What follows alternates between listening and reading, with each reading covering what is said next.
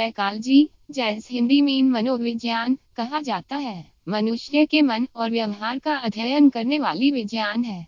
यह शोध अनुभव, अध्ययन और व्यक्तिगत अनुभवों के माध्यम से मनुष्य की मानसिक प्रक्रियाओं को समझने का प्रयास करती है।